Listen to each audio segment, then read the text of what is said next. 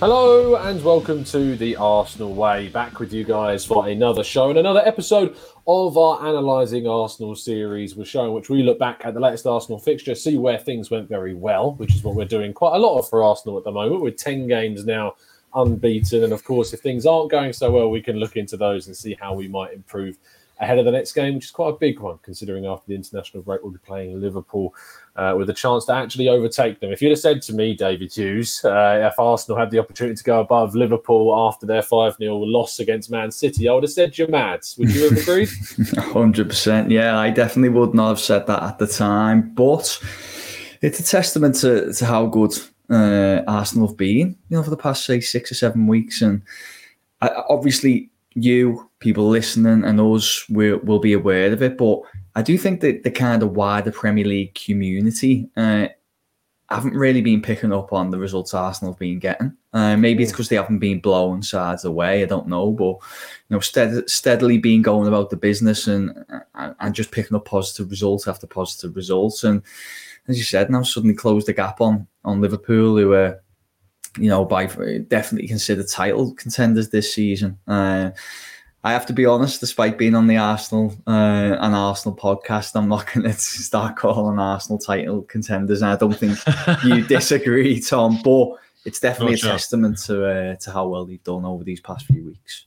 Yeah, it really genuinely is. And I mean, the game against Watford was, for me, an example of the games in which Arsenal are going to have to grind out a result in. That things aren't necessarily going to go their way. Missing penalties, offside goals, even goals that weren't going to be offside being nicked because Aubameyang decides he wants to steal Martin Odegaard's thunder towards the end of the match as well. And I mean, if you look at the games previously, Leicester, Villa, Arsenal scored quite early in those games and they were able to kind of sit back and then hit on the counter. They weren't able to do that in this game and they really had to kind of grind out their result, and they did that. Looking specifically kind of the way in which that they settled, interestingly, Gabriel and Ben White had the highest number of passing combinations, 43 in total, which to me, David, kind of tells me that Arsenal were willing to be patient whilst they weren't getting their early goal. Just, you know, keep the build up slow and then work their way through that Watford team and going back and forth laterally until they found an opening. Yeah, it's definitely some of that. There'll be patience in there, which we'll come on to in a second, but there probably will be an element of maybe struggling to break down Watford as well at times. But look, I think it ties in with control. You know, we know that Arteta's philosophy is wanting his side to be this controlling team, you know, dominate the ball, carve open teams. And I think maybe previous times in the past, there's been too many examples of Arsenal being a little bit impatient in the play. You know, we've talked about the passing before. We've spoken about shooting, haven't we? How there tended to be this keenness to shoot from distance. It was either the last time I was on the show or maybe the time before that. I think Arsenal had the highest average shooting distance in the Premier League. I had a look before they come back on, and they've dropped down to about 4th or 5th now, so that's slowly coming down. And I do think this ties in with the combinations between the two centre backs. You know, keeping hold of the ball, looking after it, waiting for those opportunities to open. If they don't, just keep the opposition moving from side to side, and eventually, when the gaps do open, they try and expose them. I think what you're pointing out there with the combinations between the two is probably a good example of that. Aubameyang had a really off game. You don't need to tell me because I captained him on fantasy football. Oh no! He ruined my weekend. Let me tell you. Was that a -2 then? Yeah, -2. Yeah. So the other guy who comes on the show, who, Josh, you know, regular listeners will be aware of, Josh. Yeah, he just got the brunt of my voice notes and complaints on Sunday night where I was. I'm saying I'm done with this game. It's pure luck. It's this and that. But specifically, you know, when you think of how his performance kind of played out, you touched on at the start of the show. You know, they had the goal ruled out where he would have got himself an assist. He obviously missed the penalty, and then what happened later on as well. It was, as you said, a very strange performance. And he looks, I mean, when you look at that passing shape, he looks isolated. In fact, I just need to make a quick tweak because those two images are the other way around. That's me going and looking in the opposite direction. You've got the Watford game on the right-hand side there and the Leicester game on the left. So Aubameyang against Watford in particular looked exceptionally isolated at the front. And Arsenal kind of, in a weird way, it's almost as if they were recognising that he was having an off game and instead really kind of using the wider areas to pass to and not necessarily using him as much of a focal point as they have in previous fixtures. Yeah, it's strange, isn't it? Aubameyang's really difficult to predict at the moment. And I don't always necessarily think it comes down to his individual performance, but he does seem to be very hit and miss. And we've kind of said he seems to thrive in these Emirates games, you know, where the fans are there and he can kind of take a grip of the game and really stand out. But yeah, I agree. I think this game wasn't maybe his best, and this is why it's really important that Arsenal started recruiting really good players to kind of soften the blow when these star names like Aubameyang aren't performing at the best, or for whatever reason you're not able to get them in the game. And I think we've said it before, Arsenal have been recruiting really well in recent times, and then thankfully you can kind of turn to other players to you know, ease the burden on them and still produce a winning performance even if he's not at his best. Absolutely. Now, in last episode with Josh, we talked about Lukonga's influence in the game alongside Partey. He featured in three of the top five passing combinations that day. He isn't featuring as highly, but he's still there for two of them from midfield. And with Thomas Partey not available because of an injury, and we know that Partey suffers with his injury problems, he's proven that he can really, you know, step up to the plate. And in addition to that, Ainsley Maitland-Niles, who played alongside him, also had a really strong fixture as well. Yeah, well, it's funny, isn't it? It seemed very bizarre that Arteta wanted to keep him around in the summer when Everton were obviously interested. They tried to sign him. Arteta said no when it looked bizarre because it seemed like his Arsenal career was done. Well, not done, but certainly, you know, he was out in the cold. Trickling out, definitely, yeah. But he's come in and he's been doing really well, surprisingly. But yeah, going back to Lukonga, the way he's come in, he's been fantastic. And I think what's really interesting, though, we're speaking about the passing, which, as you point out, you know, there's a trust in him. But I guess you could argue maybe they're the numbers you kind of expect from the centre midfield who's coming in and taking it off the centre-back. But I thought it was dead interesting that I had a look at the numbers, and since that City game, you know, the 5-0, everything looked a bit doom and gloom. He obviously didn't play in that game, but he come back into the fold afterwards. And he's played to varying degrees in virtually every game since. I just think it's very interesting that whilst doing so, for whether it's a structure thing or whether he's doing something personally, you know, Arsenal's defensive numbers have been so impressive over that time.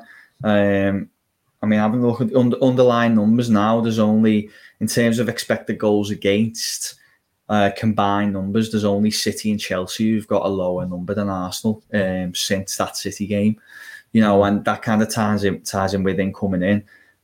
So I think that's just an interesting side note when we're talking about him. He has been really influential to this team, both without the ball, but also, as we've just touched on, in possession as well. He looks very assured.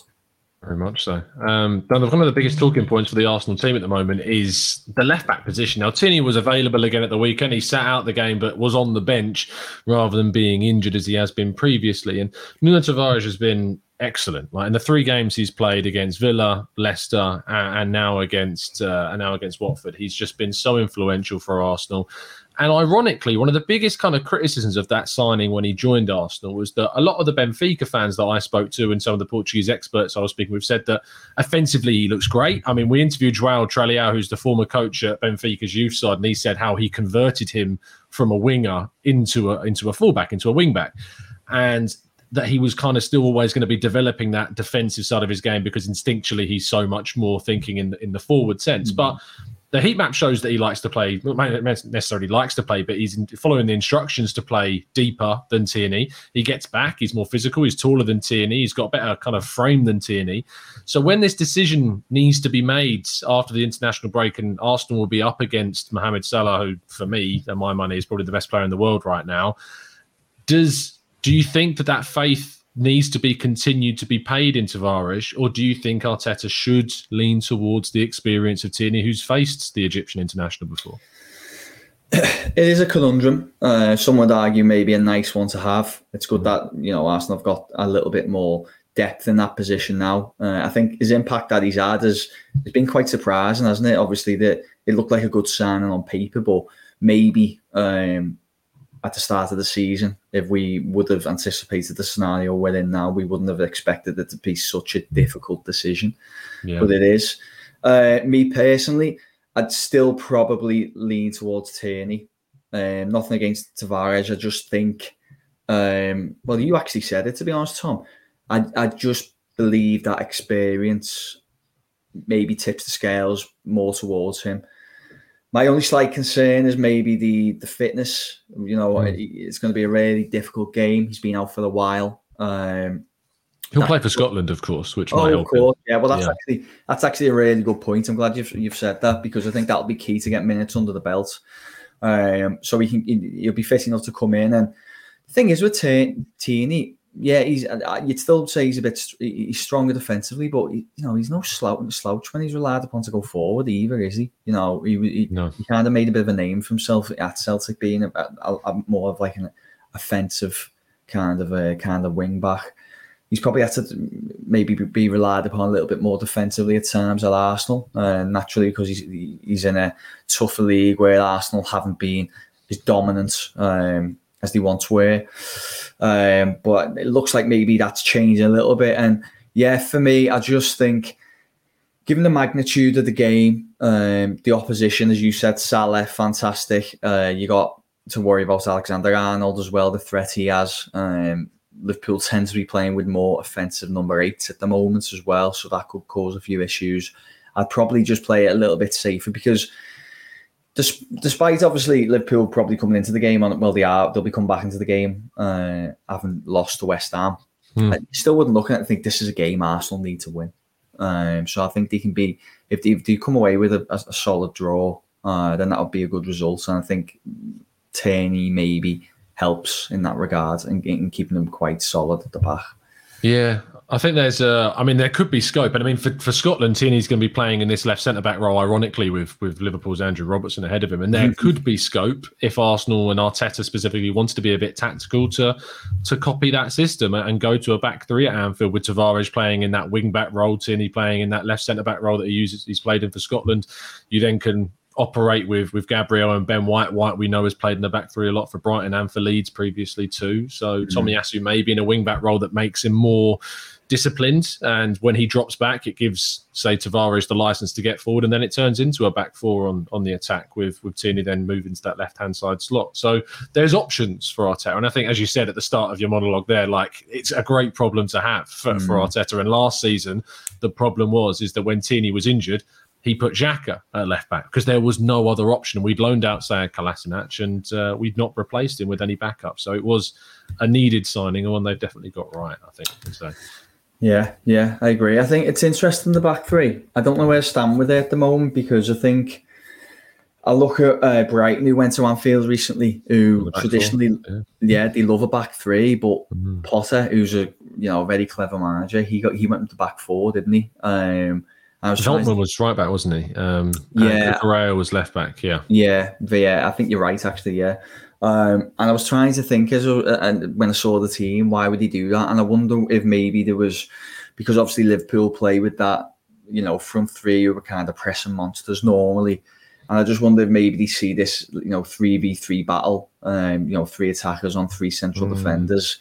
And at least if it's a back four, you've got that 4v3, you've got that extra man in your defence to help build up play. I don't know, that's just me completely guessing. But yeah, it's interesting that Potter chose to avoid it. And Moyes as well, to be fair, used the back four. Yeah, so we'll wait and see anyway. But yeah, it's interesting nonetheless. Absolutely. Let's move on to the kind of last focus of the day, which I wanted to talk about, which was the goal scorer, Emile Smith Rowe. Really interestingly, whilst he's being so influential for Arsenal, and he scored in 3 successive Premier League games now, which is when people have challenged him to add goals to his game, he's answering that. He's been rewarded now with an England call-up as well, which is fantastic news. And I was looking from an Arsenal perspective that...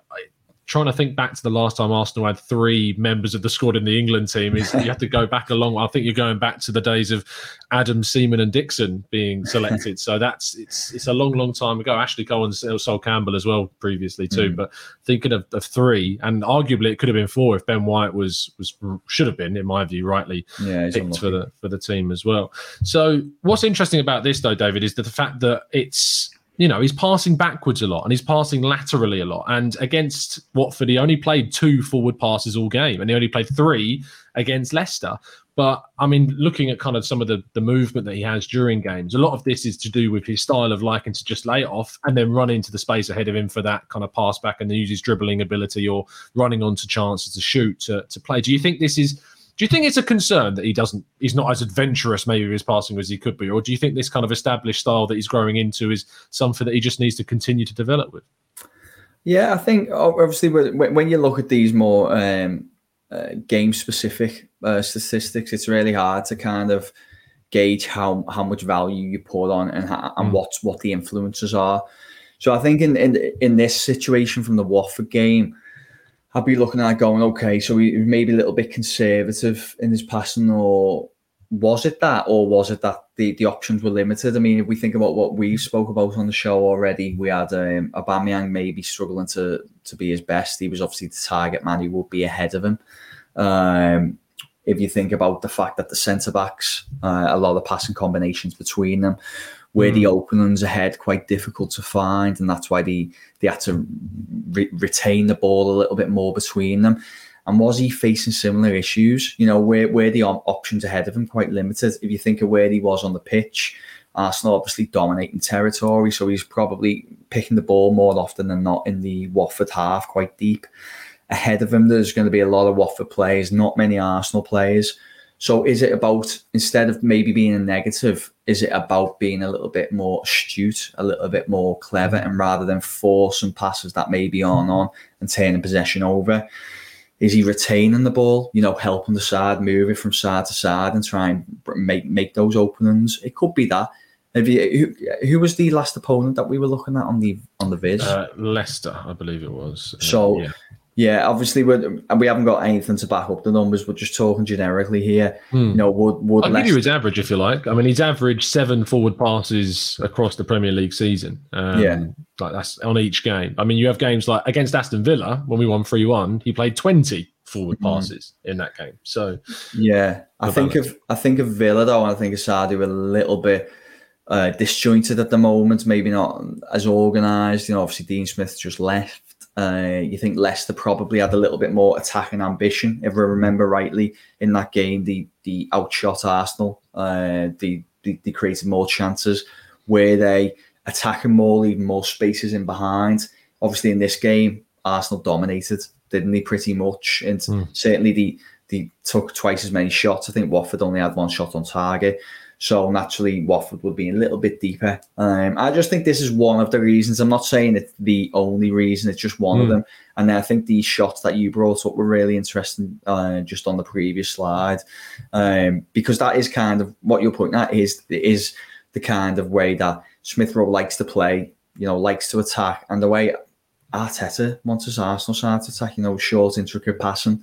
So naturally, if we're looking at this statistic in particular, you know, there are going to be maybe an increase at times in sideways passes. But as I said, it doesn't necessarily mean it's something that's a negative or something that we need to worry about. No, absolutely not. Just to round off the show then, David, just final thoughts on where you kind of see Arsenal now. It's 10 games unbeaten.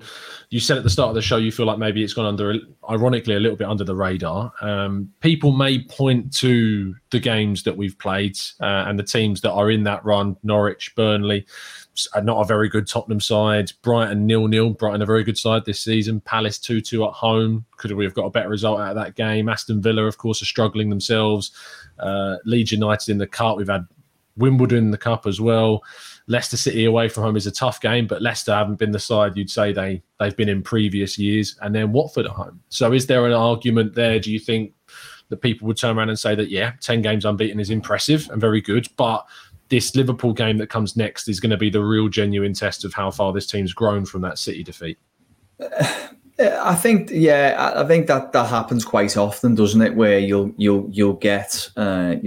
Oh, there's always a caveat, you know. Yes, yeah. You're winning, but you know, last week I did a kind of a bit of analysis just to see who'd had the kind of tougher runs so far in the Premier League. It's on my Twitter if anyone wants to check it out afterwards. And I'm just bringing it up now. And Arsenal are really middle of the road in terms of who they played in the first 10 matches. If you send me the link on the private chat, I'll throw it up on the screen. Yeah, I'll do it straight away now. Where is it? 2 seconds. So Arsenal's actual kind of running that they've had, it's based on where the opponents that they faced are expected to finish as a collective average. So I'll just see if it comes up. There you go. Yeah, that's the one. So if you have a look, Arsenal there, average is 10.5. You know, that's pretty middle of the road. You know, they've had some tough games, but they've had some easier ones. But on the whole, you can be fairly content with that. You know, if you look at the likes of Everton, Wolves, they've had it pretty easy so far. You know, Chelsea have had a decent beyond play, and I think they played Liverpool and City, but beyond that, it's been favourable. So if I'm an Arsenal fan looking at that now, I'm thinking, you know, we've had a good kind of sample size of the Premier League, and we're picking up a lot of good results. So I don't think you can go 10 matches in this division and say, oh, they were all easy, because the division's too competitive. So in short, I'd be feeling pretty optimistic. What I'd like to see as an Arsenal fan is maybe a bit more dominance in performances, just to. Sometimes they've been a little bit like a coin toss, you know, whoever's converted the chances has won the game. I'd like to see Arsenal maybe dominate a little bit more and put these matches out of the reach of the opponents if they can. It's not always going to be possible against your Liverpools, but maybe like a Watford. But even Watford on another day, you know, that finishes about 3-4-0, doesn't it? So yeah. To summarise, Tom, I think Arsenal fans should be quietly optimistic, and I quite fancy them to get somewhere in around top 6, top 7 for sure this year. Top 4 challenge? You're not going to go as far as say that yet? I think the problem is it depends how United responds. I think if United... keep Solskjaer, basically. Yeah, if they keep him and they stay in this, you know, kind of form that they're in, then there's going to be a spot there. And who else does Arsenal... Who else would you put in that bracket? West Ham. West Ham are a big problem from an Arsenal point of view. They're very good side. Tottenham, maybe, if they kind of come back under Conte. But I tell you what, if we're putting West Ham and maybe Tottenham under Conte in the conversation, then Arsenal definitely belong there for me, for sure. Yeah, it's amazing, Concezo, you go back full circle, like considering Arsenal lost that 5-0 game against City 3 games in, to see Arsenal 3 points off second at this stage, 11 games in. Arsenal were 16th, I believe, same time last season. So it's the progression from last season and what's happening under Arteta is impressive, and long may it continue. And again, as I said this off air, but David, thank you ever so much for your boys doing us a favour against Spurs at the weekend. Really, I'm really interested from that. You obviously, just the last question to the show, because I'm sure Arsenal fans that didn't watch the game, it wasn't televised. What was Spurs under Conte like in their infancy, from your eyes, being at the ground? So obviously we're looking. I guess we can't be too critical because he's only a week in, but.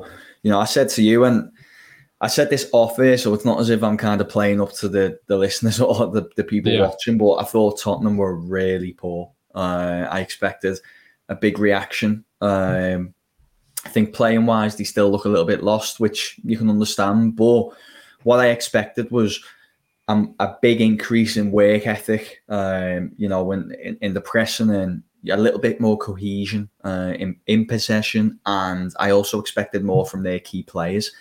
Kane looks miles off it. It looks disinterested. I know these are very generic terms that you hear everywhere, but it perfectly summarises where he's at the moment. He doesn't look the player he was. Son looks like he's maybe carrying all the burden and struggling. He was subbed off. Lucas looked poor again. I'd be feeling pretty optimistic as an Arsenal fan that that Spurs are maybe not the quick fix that many are expecting. Now, we could have our eye wiped. Conte's a very good coach, and I'm sure very few were happy to see him go in. But the immediate reaction that people would have been expecting didn't come, and maybe that's a good sign from an Arsenal point of view. Yes, it is. Definitely so. David, thank you so much, as always, mate, for coming on the show. Really appreciate it, as do the listeners. Tell people where they can find you. Thanks, mate. At @DAHughes_ on Twitter or Instagram, although I'm a little bit less active on there. But reach out and, happy to talk Arsenal with whoever wants to. I love that in the tweet you put up about that we just looked at the average forecasted in the season position for each Premier League side so far, that the second reply says, "What does this even mean?" And you're replying to it. It's just people just need to gauge in a little bit more. Yeah, it's honestly a never-ending battle at times, mate. But we're just trying to help out, educate, give some insight where we can, and some people appreciate it, some don't. Absolutely. Well, I hope you guys listening certainly have today. Please do drop a like on today's video if you've enjoyed it, and leave a comment as to your replies to what we've talked about today. And of course, go give David a follow on Twitter at @DAHughes_. You can find myself at Tom Cantor Media and The Arsenal Way at The Arsenal Way N5. And you can find all of our written content over at football.london, as well as a lot of David's work as well. We will see you very, very soon, but just keep following us down The Arsenal Way.